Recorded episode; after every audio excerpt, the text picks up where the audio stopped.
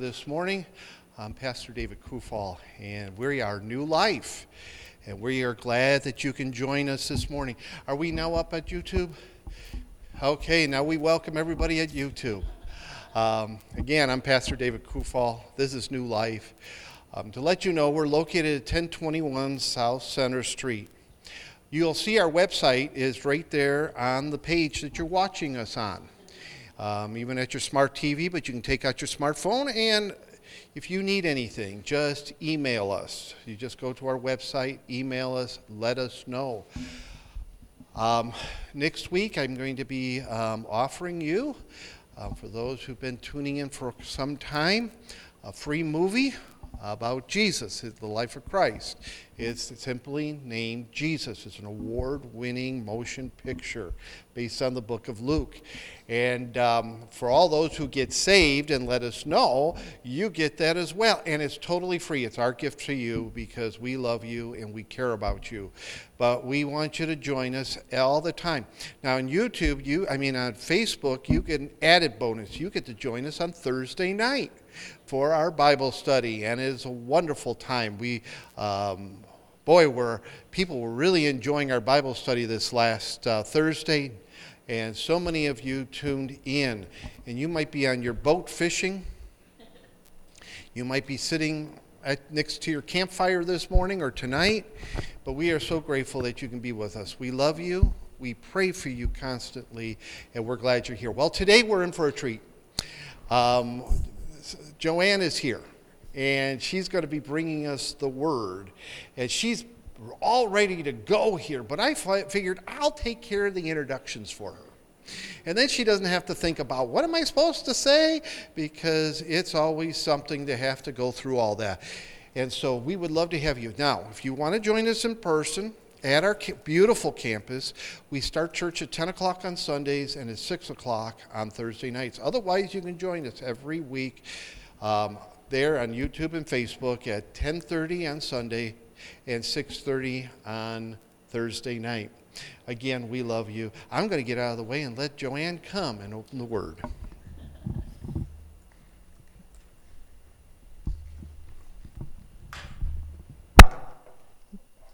Good morning, everyone. Good morning, everyone.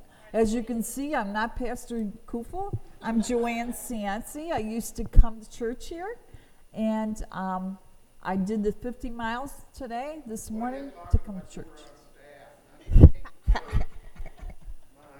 you have so many different responsibilities. I'm so glad you're back. Anyway, it is good to be in the house of the Lord. It is good. doesn't like being embarrassed that way. I'll get you later. All right. Um, but anyway, it is good to be in the house of the Lord. And my testimony this morning is that the word of the Lord is true. It is strong. It is a strong tower to run into. God is real. God is alive. And in this time and day, He is a timely one to run to. And um, uh, my testimony also this morning is that God answers prayer. He's answered a small prayer um, situation with me, He's answered a greater prayer. And if you're in need of prayer this morning, call Pastor. Uh, call Pastor Kufel. Talk to him. Get the counseling you need. And come to church. If you do not come to church here, come to church somewhere. Come to church somewhere. And my text today is the book of in the book of Jonah, chapter 1. I'm going to be reading verses 1 through 16. I like to go through the, the text first before I preach. And it is about Jonah's disobedience. And um, we can't come down too hard on Jonah because we've all done it, okay? We've all have not listened to God, okay, for some reason or another. And I'm going to start reading at verse 1 and it says, Now the word of the Lord came to Jonah, the son of Amittai, saying, Arise, go to Nineveh, that great city, and cry out against it, for their wickedness has come up before me. But Jonah arose to flee to Tarshish from the presence of the Lord. He went down to Joppa, found a ship going to Tarsus, and so he paid the fare and went down into it to go to the to go with them to Tarsus from the presence of the Lord. But the Lord sent out a great wind on the sea, and there was a mighty tempest on the sea, so that the ship was, was about to be broken up. Then, then the mariners were afraid, and every man cried out to his God, and threw the cargo that was in the ship into the sea to lighten, to lighten the load. But Jonah had gone down into the lowest part of the ship, and had laid down and was fast asleep. He was down at the lowest place he could find in that ship. So the captain came to him and said to him, What do you mean, sleeper? Arise, call on your God. Perhaps your God will consider us so that we may not perish. And they said one to another, Come, let us cast lots, that we, that we may know whose cause this trouble has come upon us. So they cast lots, and the lot fell on Jonah. And they said to him, Please tell us, for whose cause is this trouble upon us? What is your occupation? And where do you come from? What is your country? And what of the people what of, of what people are you? And he said to them, I am a Hebrew. I fear the Lord, the God of heaven, who has made the sea and the dry land. Then the men were exceedingly afraid and said to him, Why have you done this? For the men knew that he had fled from the presence of the Lord because he had told them. And they said to him, what shall we do to you that the sea may be calm for us? For the sea was growing more tempestuous, more stormy, and they grew more for, afraid. And he said to them, Pick me up and throw me into the sea. Then the sea will become calm for you, for I know that this is the great tempest is because I know that this great tempest is because of me. Nevertheless, the men rowed hard to bring the ship to land But they could not, for the sea continued to grow more tempestuous against them. Therefore, they cried out to the Lord and said, We pray, O Lord, please do not let us perish from this, for this man's sake. Please do not charge this to this innocent blood. For you, O Lord, have done this as it pleased you. So they picked up Jonah and threw him into the sea. And the sea ceased its rage, raging. And then the men feared the Lord exceedingly and offered a sacrifice and the Lord and made and made vows to the Lord. Heavenly Father, I just come to you in the name of Jesus, Lord, this morning. That, Lord, I do not know each person's heart. I do not know the, the people out there in um, in uh, YouTube or uh, wherever they're live streamed to, Lord but you do. Lord, give me the words to say that would bless their heart, they'll encourage their hearts, and draw closer to you. In Jesus' name, in Jesus' mighty name, Lord God. Amen. Okay, um, I'm going to look at verses one through three right now, um, and you, um, and I noticed that there are three little words in there that make a great difference to what happens to Jonah. In the first verse, it's to. And then the second verse, it's go. And the third verse, it's but. Okay? These three small, ins- insignificant words made the difference for Jonah. Okay? Now the Lord, word of the Lord came to Jonah, not to someone else. There's three other prophets in the land at that time. But God didn't choose the other three. He chose Jonah, the son of Amittai, saying, Arise, and he told him this little word is what Jonah didn't do. This is Jonah in reverse, okay? Arise and go to Nineveh, that great city, and cry out against it, for their wickedness has come up before me. And we can compare, uh, very sadly, we can compare America to Nineveh in the days that we are in. Nineveh was a great city, a great city of trade. It was in a strategic place, but it was also the city and the land of the Syrians, and they were a great, um, a very cruel people. They tortured people they conquered.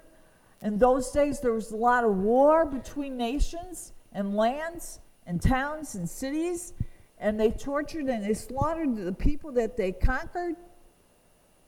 there was wickedness in the land. It was so wicked that God was God was touched. His heart was touched. His holy heart was touched with the wickedness in that land. Okay? And then the third, in the third verse, we see one small word that makes all the difference to Jonah, and it was but. But Jonah rose to flee to Tarsus from the presence of the Lord. He went down to Joppa and found a ship going to Tarsus so that he so he paid the fare, went down into it to go with them to Tarsus from the presence of the Lord. This is Jonah in reverse, and we can't say we've never done it because we've all done it. We've gone in reverse and we've gone the other way with God. But if we're honest, if we're honest with people and we're honest with ourselves, um, it is a very futile thing to do. A very futile thing to do. You cannot argue with God. You cannot go and run away from God because, in the end, if, if you have any inclination towards God, any little tiny part of your heart for God, you will come back. He will draw you back with his mighty right hand, with his care and compassion for who we are, and that he loves us. And for his creation, we are his creation. And he is our creator. Who knows us better? Who knows us better than God? He knows us better than our mother, our closest friend, our siblings, our husband, our wife. He knows us better than all of that. And in verse 3, we see um, Jonah had made the decision to flee to Tarsus. And Tarsus was a city that some say was 2,000 miles the other way from Nineveh. Okay? I had a map um, in a Bible study with a lady by the name of Priscilla Shirer, and it is actually it is on Jonah, and Tarsus, um, Tarsus wasn't even on her map in the back of the book. It was that far away.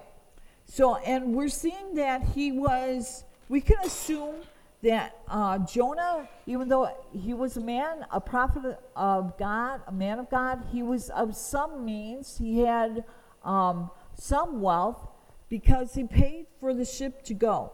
Okay? And some say that this was a cargo ship and there was no one else on that ship that paid but Jonah.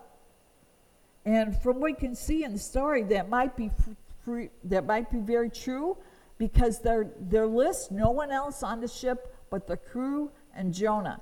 And it could have been that he paid for the ship to go besides the cargo. So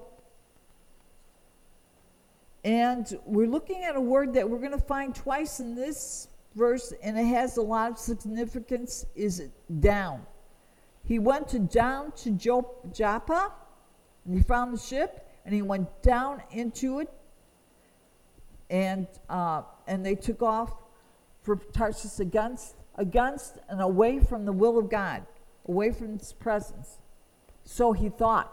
So he thought. And there's another message here that um, we we need to consider too. Is God was teaching Jonah, and in the end, He's teaching Jonah that we need to care about our enemies, whoever they are, because actually Jonah was going to his enemy to preach to them and to save them, and this was part of the problem.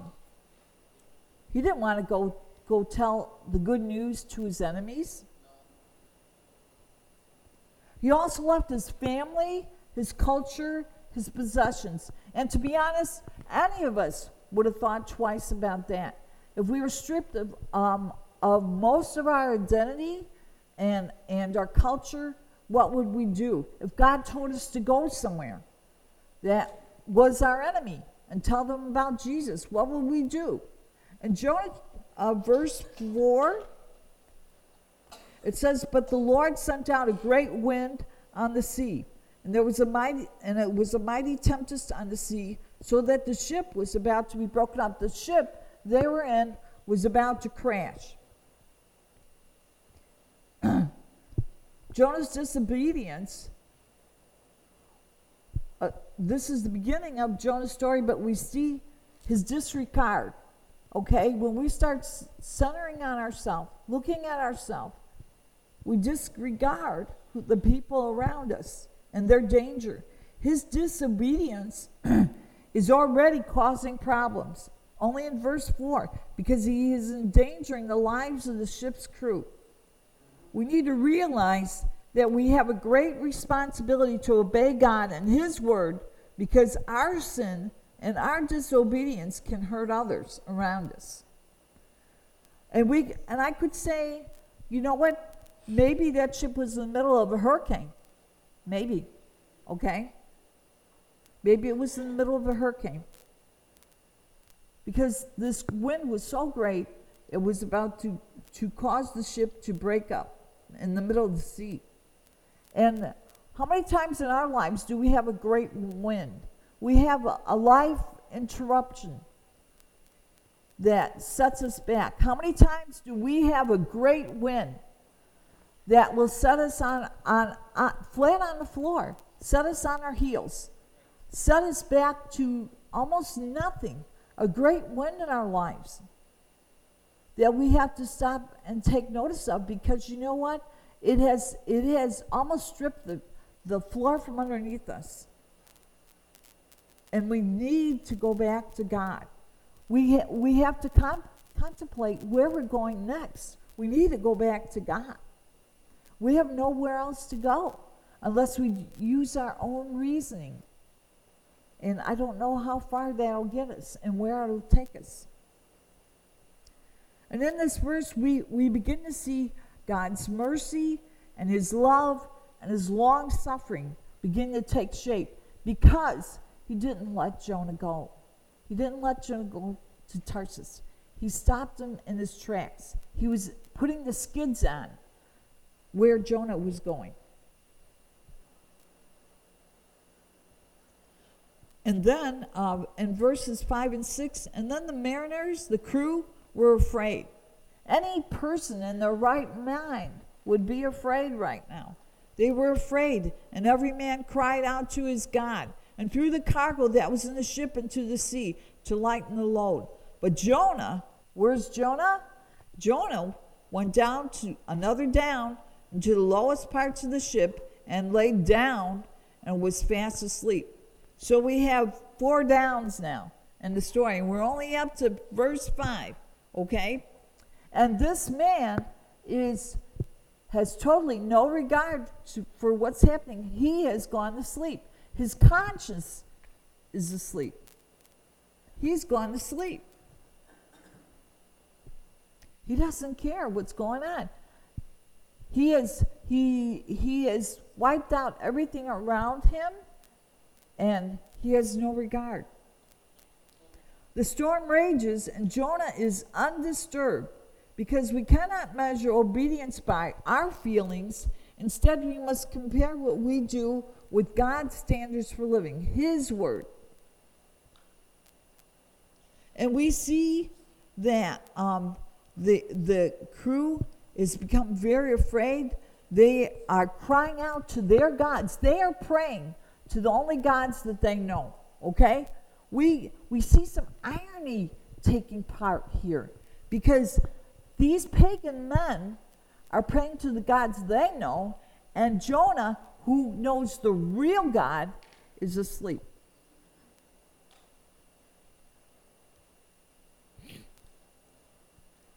And this is also a rebuke to Israel. Uh, when we compare Israel to these pagan men, these pagan men, in the time of trouble, they turned to gods. They did that were false. That's all they knew, and Israel, in its time of trouble, or when it started to slip into sin, it did not turn to God. It kept on going. So then we come to verse number six. So the captain came to him, the leader of the ship came to him and said, He woke him up and said, What do you mean, sleeper? What do you mean, sleeper? Arise and call on your God. We're about to die. Arise and call upon your God. Perhaps your God will consider us so that we may not perish. Okay, he's already, he has been confronted with the captain of the ship, and he still will not admit that he's the one that's causing the problem, and he's the one that is wrong. See how hard our hearts become when we run from God. See how hard our hearts become be- when we run from God. He has received a rebuke to pray, and he has not admitted anything. Okay?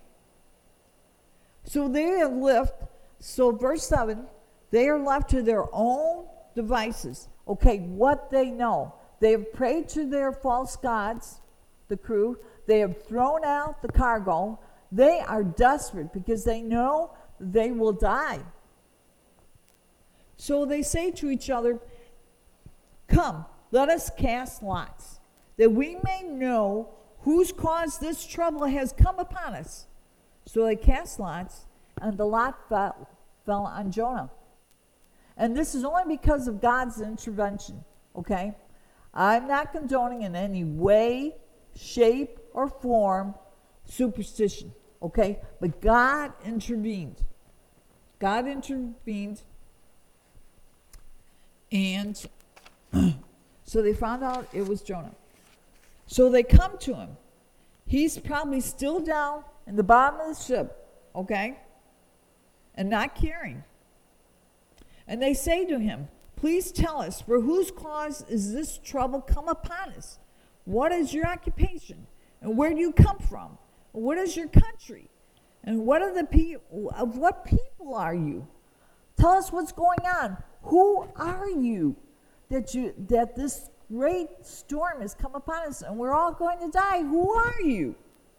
And he said to them, I am a Hebrew. I fear the Lord and the God of heaven, who made the sea and the dry land. And so now they have an answer.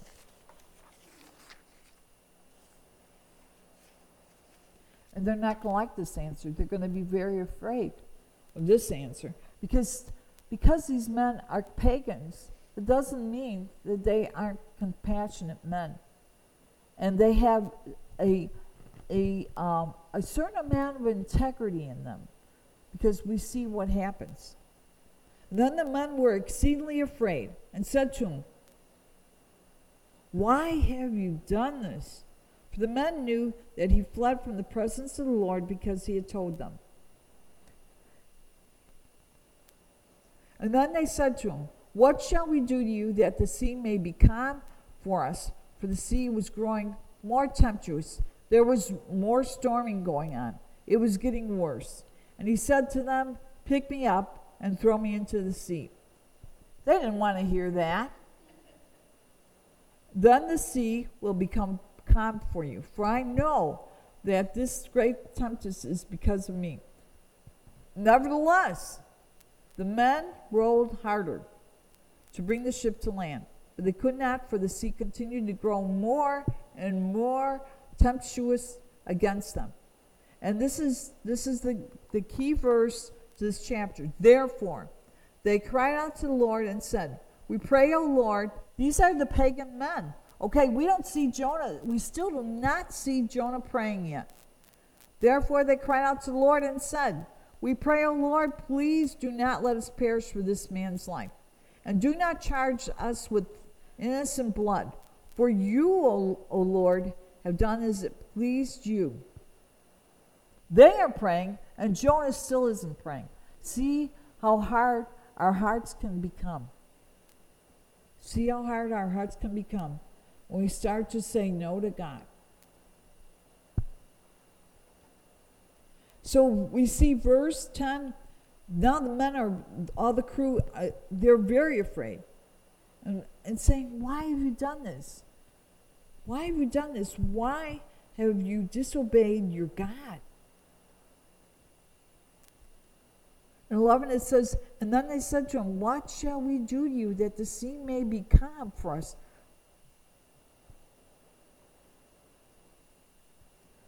And we, and we know, going back to verse 5, that these were, these were men that didn't know the living God.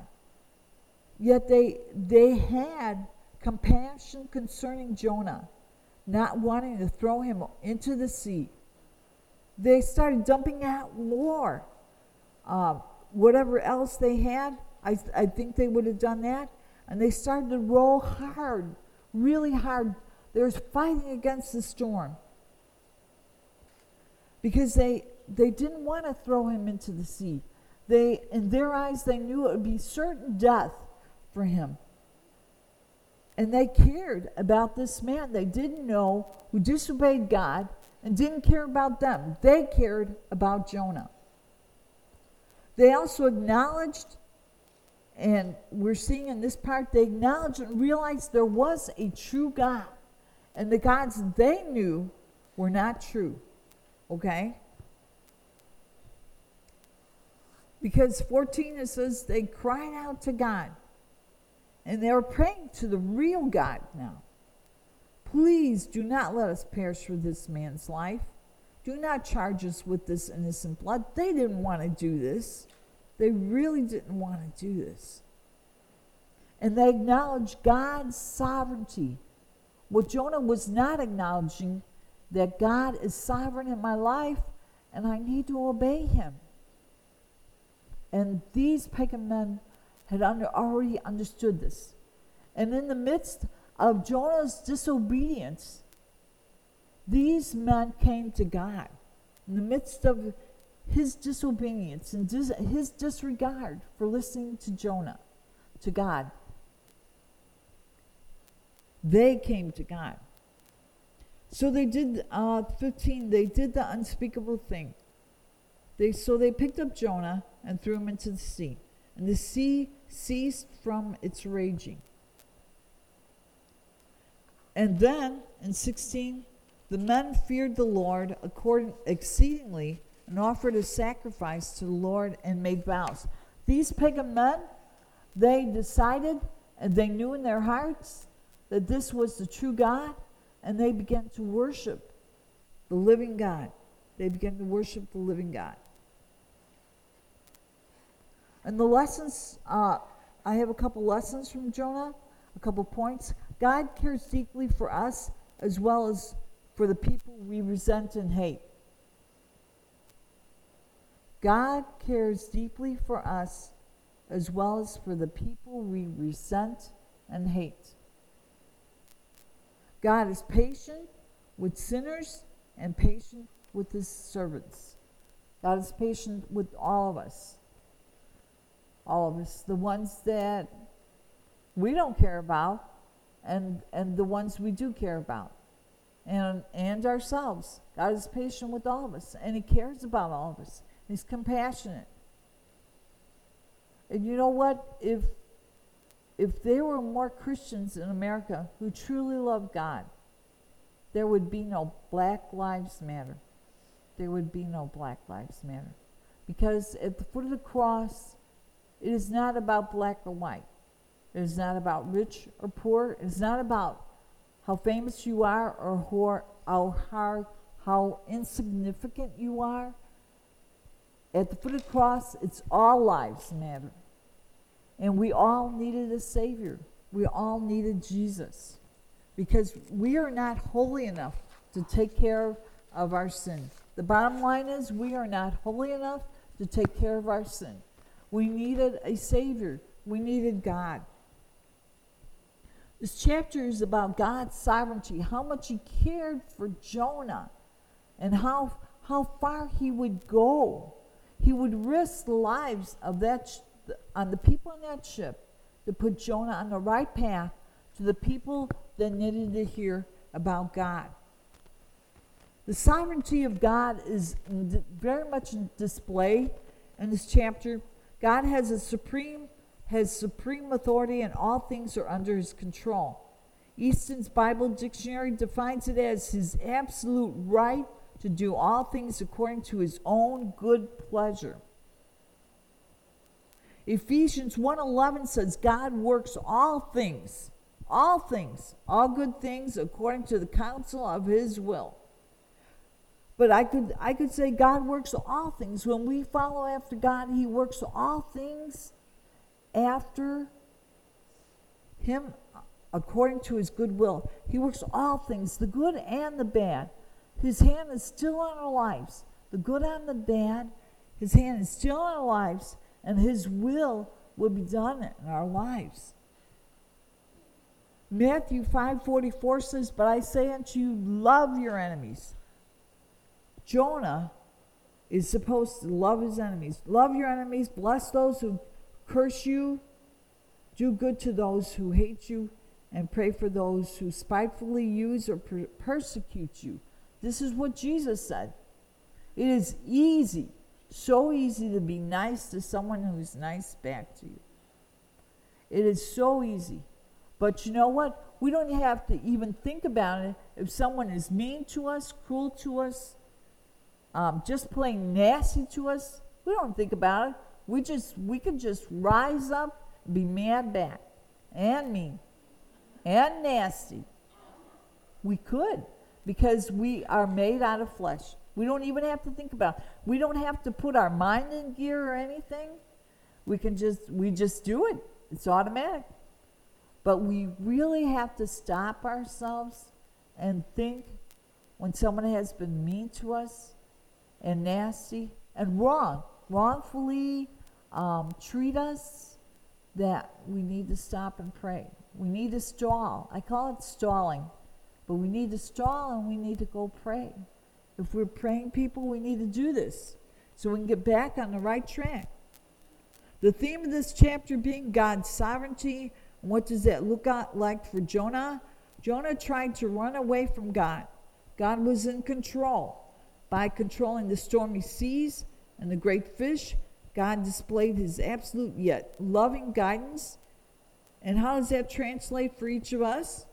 Rather than running from God, we need to trust him with our past, our present, and our future. How do I trust God with our, my past and what I've done? How do I pr- trust God with the present? And how do I trust God with the future? God and no one else knows what I've done in my past. It's between me and God. But God is a forgiving God. And God will forgive you. And then you can forgive yourself. God will forgive you if you go to Him. And the solution to whatever you've done in your past is Jesus Christ, the Lord Jesus Christ, and what He paid on the cross. That is the solution to your past. It is also the solution to your present and your future. Our perfect life, our true life, the best life that we could ever live is in the Lord Jesus Christ the best life we could ever live. He has all, God has all the answers because He already knows. He already knows what will happen if we go the wrong way. He already knew at the very beginning where Jonah was going. He knew before verse 3 where Jonah was going and what Jonah was going to do because he knew what was in Jonah's heart and he cared. We really, really, really need to stop saying no to God. To stop saying no to God. Because when we, we have that option, we are free to do, free to say yes or no, but when we say no, we bring disaster upon ourselves. We bring disaster upon ourselves. But there is some good that comes out of that because if we come back, we'll see what God did to bring us back to Him. He will do the same thing to us as He did to Jonah. He will change circumstances, He will move people, He will move everything to get us back in His will. He will move everything. He will move everything for you out there to get you back in His will to get you back on track with God. He will move everything. He will move everything. And a lot of people say that God is love. And I skipped a page here. I'm going to go back. God is love, and He is love. He is love. But here's the challenge Our hearts should be touched and ashamed when unbelievers show that there's more concern and compassion than we do as Christians. When we harden our hearts, God wants us to be concerned for all of his people, lost and saved. God is able to use our mistakes and or Jonah's mistakes because it is already written so that others would come to the true God. Here we see what happened to the pagan um, sailors and what can happen to us. And what can happen to those around us. And we also know that God is a God of love. And many people say that. But we can't say that we love God and run away from Him. Okay? We cannot say that we belong to God and run away from Him and don't listen to Him and don't obey Him. We can't say that we truly believe God and we believe in Him if we don't do what He says. In 1 John 2 3 through 5, it says, Now by this we know that we know Him if we keep His commandments. Jesus said, If my word abides in you, you, you belong to me. I'm paraphrasing, but if my word be- abides in you, you belong to me. He who says, I know him, and does not keep his commandments is a liar, and the truth is not in him. But whoever keeps his word, truly the love of God is perfected in him. By this we know that we are in him. We know that we it's the test. Um, you could say this is the test of the integrity of a person that walks with God. Okay? If his, if his words, if scriptures belong in him, are, are working in his life, but if we, if we constantly um, feel this wooing, if I can say it that way, wooing from God, wooing from the Holy Spirit to do, to draw closer to God, to belong, to get in church, and we keep on saying no, we will drift further and further away from God. We will drift away from God. And that's not a maybe. That is a definite, concrete, solid truth. We will drift away from God. And I'm closing with a couple of scriptures here Ezekiel 36 26. And it says, This is a promise from God. A new heart also will I give you, and a new spirit will I put within you. And I will take away the stony heart out of your flesh. And I will give you a heart of flesh. And only God can do this. None of us can do this. We don't have the holiness, we don't have the pureness. We, we do not have it to do that to ourselves. Only God can do this. He is pure, He is holy, and He is God. He is our creator. We can change ourselves, we can do self um, do self-help books all you want. You can change some of it, but you can't change your inside unless you go to God. And 2 Corinthians 5:17 says, "Therefore, if any man be in Christ, he is a new creature, and all things are passed away.